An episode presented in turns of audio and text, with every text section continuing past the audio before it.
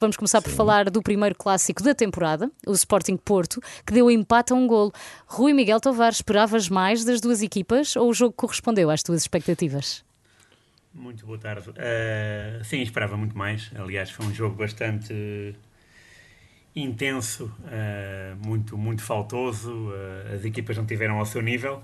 Podiam ter proporcionado um espetáculo muito mais interessante de seguir. O árbitro também podia ter estado muito melhor, não conseguiu conter as entradas e algumas delas cabeça perdida e muitos jogadores tiveram, de facto, muitos furos abaixo daquilo que prometiam, e foi um clássico que, por isso, foi insonso, no sentido em que prometia mais e não deu tanto, e é das poucas vezes nos últimos anos, e é bom lembrar que o Sérgio Conceição já tem 5 anos de Porto, este foi o 5º clássico seguido dele com o Sporting no José Alvalade, terá sido o clássico mais em que o Sporting até merecia ganhar.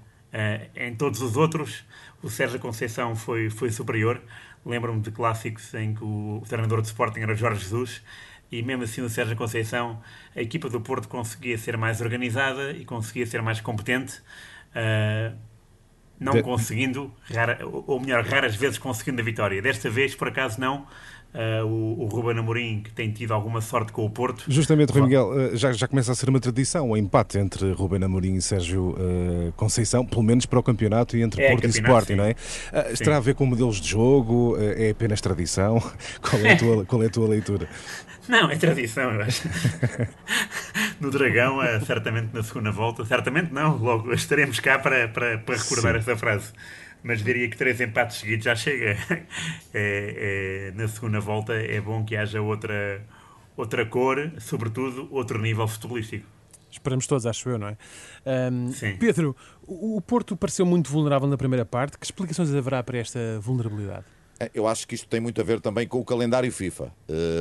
Repara que durante a semana falou-se muito nisto, e bem, porque a FIFA põe e dispõe, prejudica aos clubes, prejudica aos jogadores, a saúde dos jogadores, quando são os clubes que pagam os ordenados aos jogadores. A FIFA está a pensar em alterar estes calendários até 2028, até me parece muito tarde.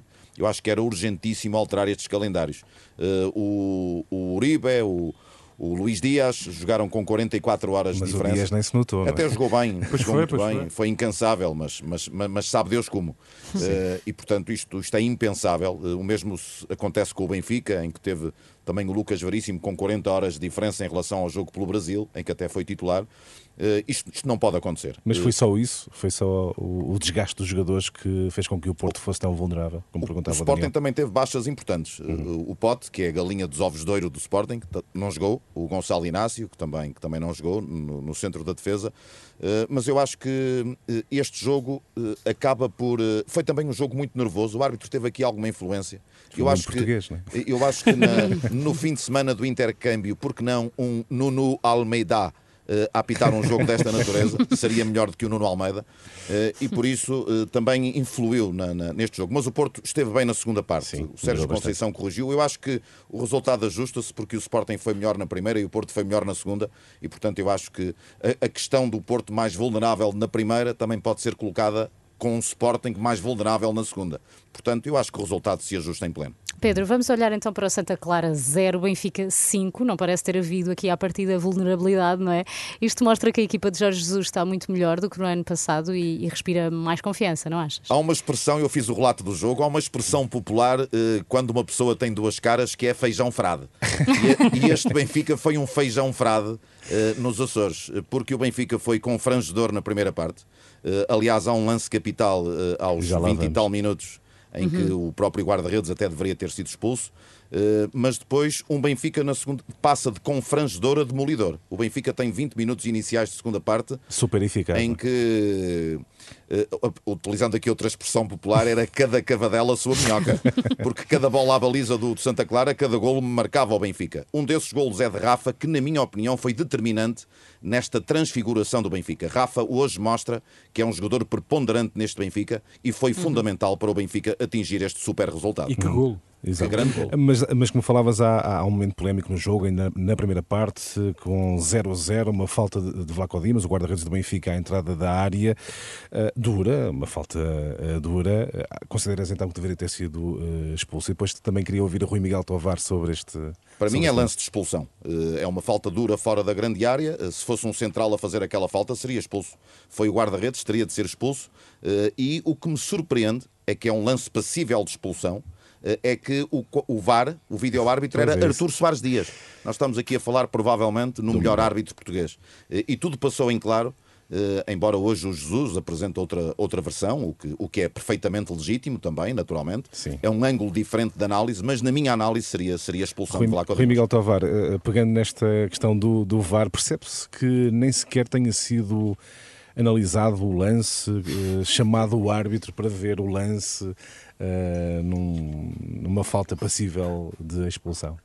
Não, aliás, o VAR tem muitas imperfeições. Mais uma. Sim, nunca iria resolver os problemas todos do futebol, não vai resolver este também. De facto, é um lance passível de revisão. O árbitro devia ser chamado à pedra. É um lance tão espetacular como aparatoso e, de facto, concordo, podia ser, é merecedor de cartão vermelho. Se fosse um central, era expulso, claro que sim. Não há ali nada de ir à bola, ou seja, de cortar o lance de forma legal. É uma entrada um pouco exagerada.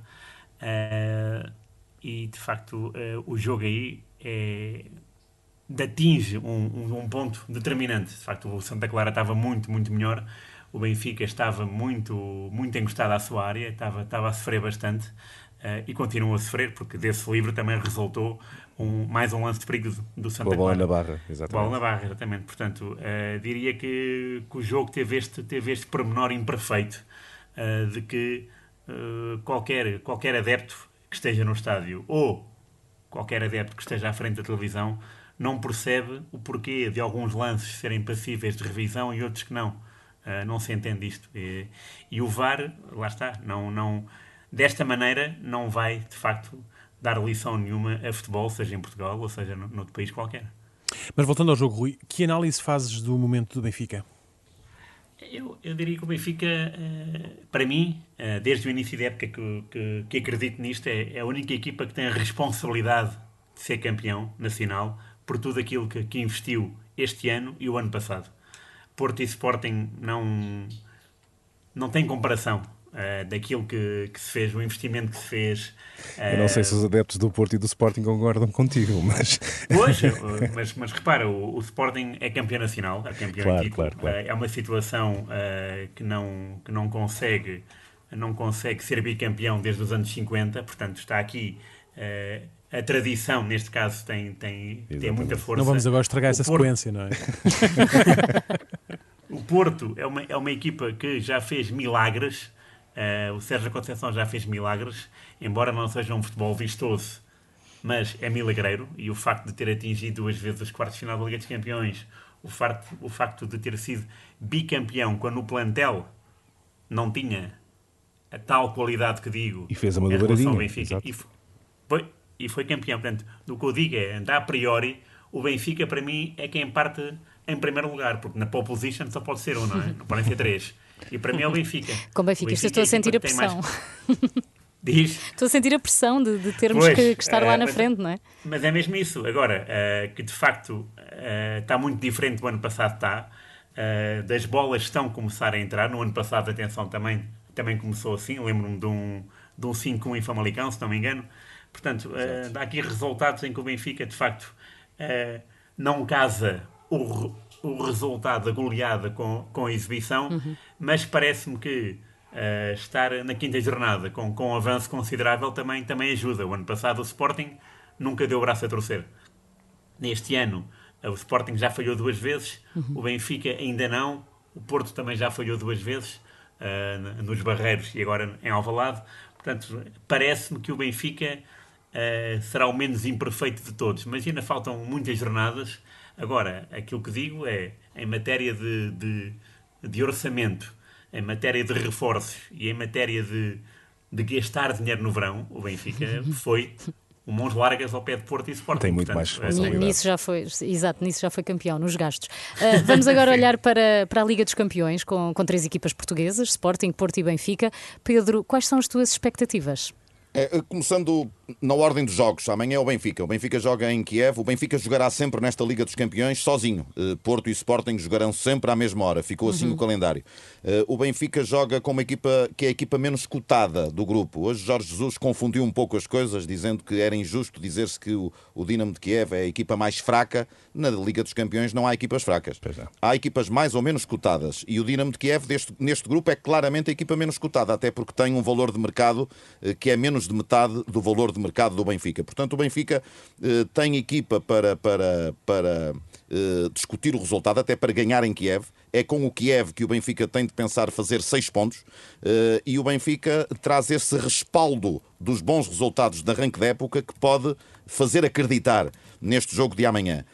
O Porto, com o Atlético de Madrid, campeão de Espanha, a jogar em Espanha, o Porto tem de pensar muito naquilo que aconteceu em 2009, quando lá ganhou por 3-0, havia Kleber Santana, Forlán, Agüero, Maxi, Simão. Mas o Porto tinha o Hulk. Sim, também tinha outros jogadores. Mas tem de se agarrar a essa boa tradição para poder discutir, até porque este Atlético de Madrid entrou com pouco gás. Eu lembro-me uma vitória em casa muito, muito tímida com o Elche, é por 1-0, um empate com o Villarreal 2-2. Eu acho que o Porto pode, atendendo ao momento do Atlético de Madrid, o Griezmann chegou há muito pouco tempo, só fez 50 e tal minutos neste jogo, o Porto pode acreditar.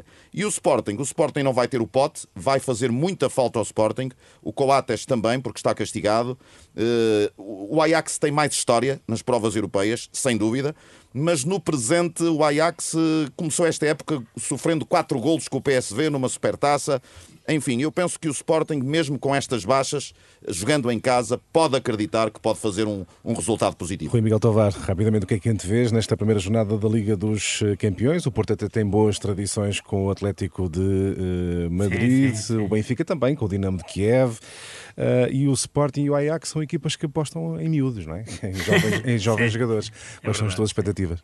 A escola de formação. Exatamente. Diria que o Dinamo Kiev, aquilo que me vem à memória, é o Rui Águas e a lesão. Sim, doloroso. A imagem dolorosa. Aquela imagem derrota 1-0, gol do Salenco. Eu tenho imenso respeito pelo Dinamo Kiev, porque é treinado por um homem sensacional, que é o Mircea Lucescu. Já tinha sido campeão ucraniano pelo Shakhtar, agora foi campeão pelo Dinamo Kiev. Diz muito dele. Tem muitos anos disto, tem mais anos disto do que o Jesus.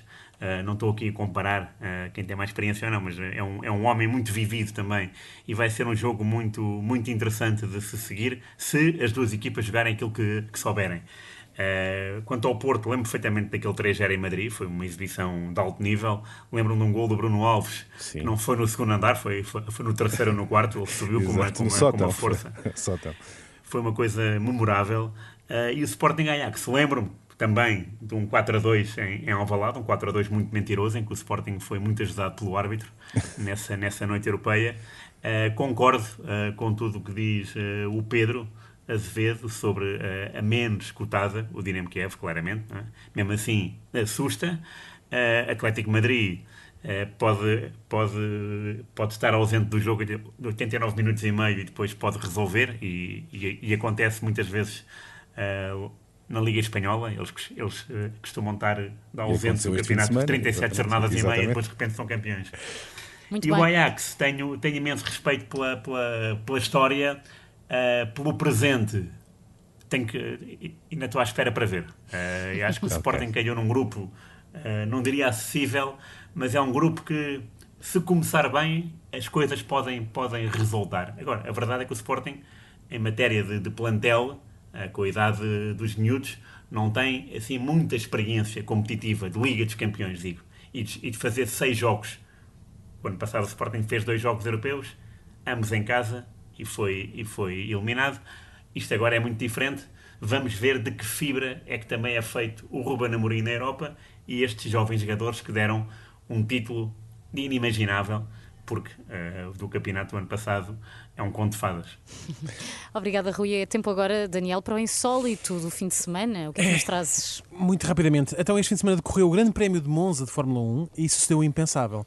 Eu já vi várias vezes no trânsito as pessoas que se deslocam a uma velocidade assim mais comedida a reagir à buzinadela de outros condutores para quem anda mais rápido com a expressão passa por cima, não é? Uhum. E normalmente com vernáculo a seguir. Sim, exatamente. Pronto, mas estava a poupar as pessoas a isso.